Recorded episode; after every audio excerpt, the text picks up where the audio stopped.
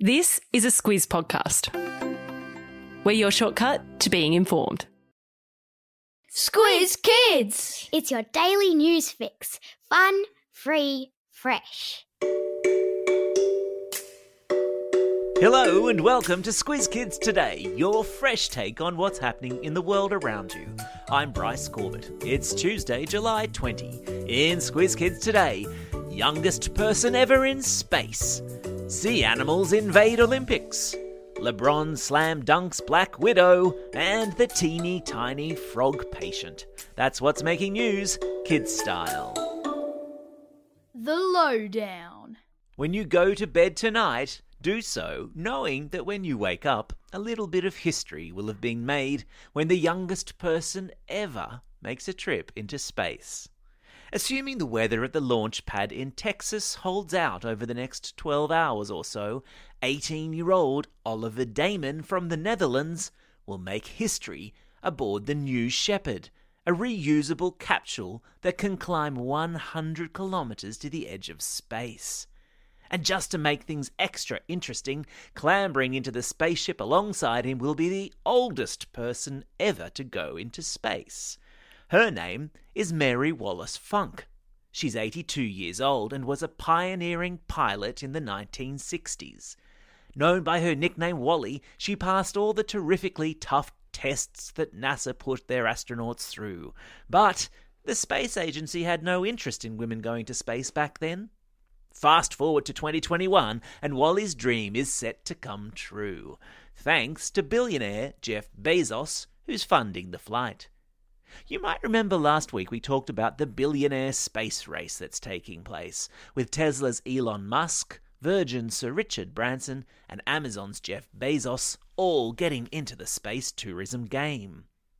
The Flying Dutchman, Oliver Daemen, who only finished high school last year, was one of almost 8,000 people who took part in an online auction to get a seat on the flight. An auction is when you bid money for something, with the highest bid being the winner. And the winning bid for this particular auction was a whopping $28 million.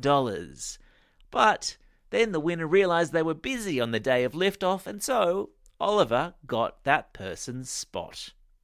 Did I mention that this historic space flight will last for all of 10 minutes? Yep, that's how much time they'll actually spend in space. $28 million for 10 minutes in space. Wowzers. There's a link in today's episode notes to the New Shepard website.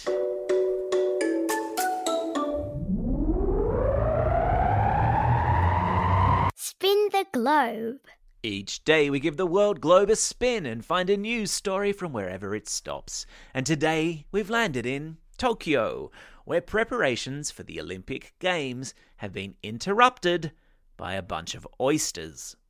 Yes, you heard right. Oysters have invaded one of the most important race courses in the Olympics, forcing organisers of the Games to perform a quick clean-up to make sure the racetrack is ready in time for Friday when the Olympics begin. What race course am I talking about? The stretch of water that will host the rowing and canoe events, of course, which in the past month has suddenly attracted a whole lot of oysters, which have attached themselves to floating race markers, weighed them down, and started to make them sink. An emergency operation by Games organisers at a cost of over $1.5 million saw the problem sorted out.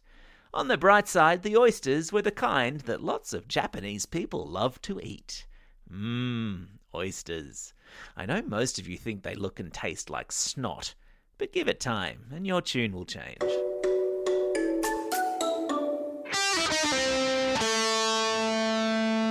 Pop Culture Corner. And in the box office battle between Black Widow and LeBron James, LeBron has emerged the winner helped along by Bugs Bunny and the Looney Tunes crew.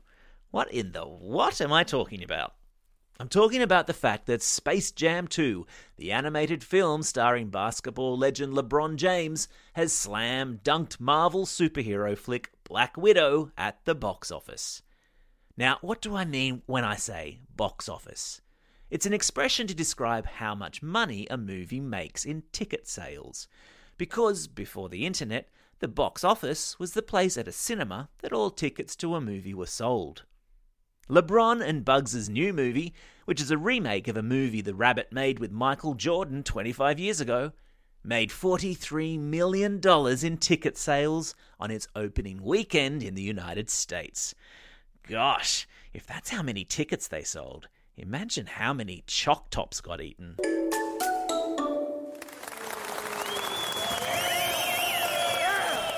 Squiz Kids salutes.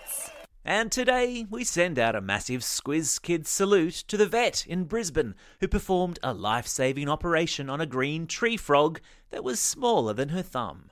Yes, it's hats off to Brizzy vet Megan Barrow who works for the RSPCA. When one of her nurses brought in a tiny injured tree frog, measuring only two centimetres in length and weighing only a couple of grams and a distinct grey in colour, she wasn't sure what she could do to help it.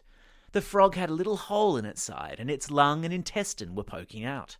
But, using incredibly fine surgical tools and what must surely be incredibly good eyesight and a very steady hand, Dr. Barrow managed to repair the wound and stitch the little froggy back up with one single stitch.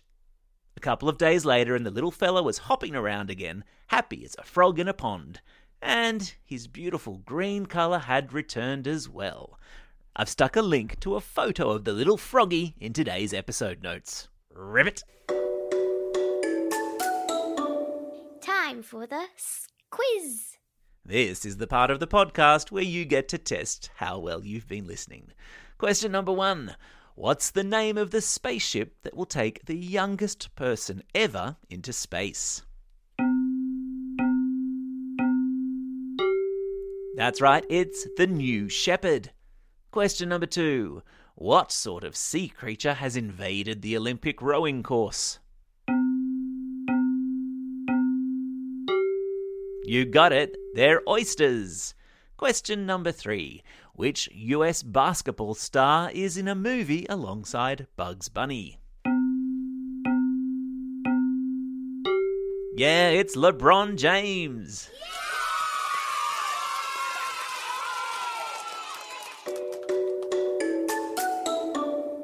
Shout outs. It's July 20, birthday of Aussie basketballer Ben Simmons and wildlife warrior Terri Irwin. It's also International Chess Day and International Cake Day. I know which one I'll be celebrating. It's also a special day for these Squiz kids celebrating a birthday today. TJ from Dubbo, Samuel from Five Dock, Ben from Mount Riverview, Adam from Oxenford, Sally from Hervey Bay, Molly from Mornington, Alexis from Revesby, Mabel from Moorabbin, Clara from Hawthorne, Grace from Kellyville, Jay from Balgowrie, Poppy Lee from Glen Innes, Lachlan from Somerton Park, and Yeet from Victoria. And a couple of belated birthday shout outs to Jack from Newcastle, Levi from Warners Bay, and Jasper and Lucy from Jindalee. Happy birthday, one and all. And because many schools are in lockdown and online classes are once again on the agenda, we're starting a new shout out segment today called Home Learning Herograms, where teachers or parents wanting to celebrate the good work being done by their kids or classes can send us a shout out request. And today's home learning hero herogram goes to Class 4K at Cranbrook Junior School, whose teacher, Mrs. Harricks, says are all doing an excellent job of staying on task. Well done, 4K. Otherwise, today's classroom shoutouts go to Stage 3 students at Darcy Road Public School, Mr. Smith in Class 5S, and Mrs. Brown in Class 3B at North Ryde Public School, Mr. Webster's Year 6 7s at Craigburn Primary School, Mrs. Slade's Year 6 class at Bertram Primary School, and Class 6F from Mackay State School. Don't forget, if you've got a birthday coming up and you want a shout out, or if you're after a classroom shout out, drop us a line at squizkids at thesquiz.com.au. Well, that's all we have time for. Thanks for listening to Squiz Kids today. We'll be back again tomorrow. In the meantime, get out there and have a most excellent day. Over and out. Squiz Kids is proudly supported by the Judith Neilson Institute for Journalism and Ideas.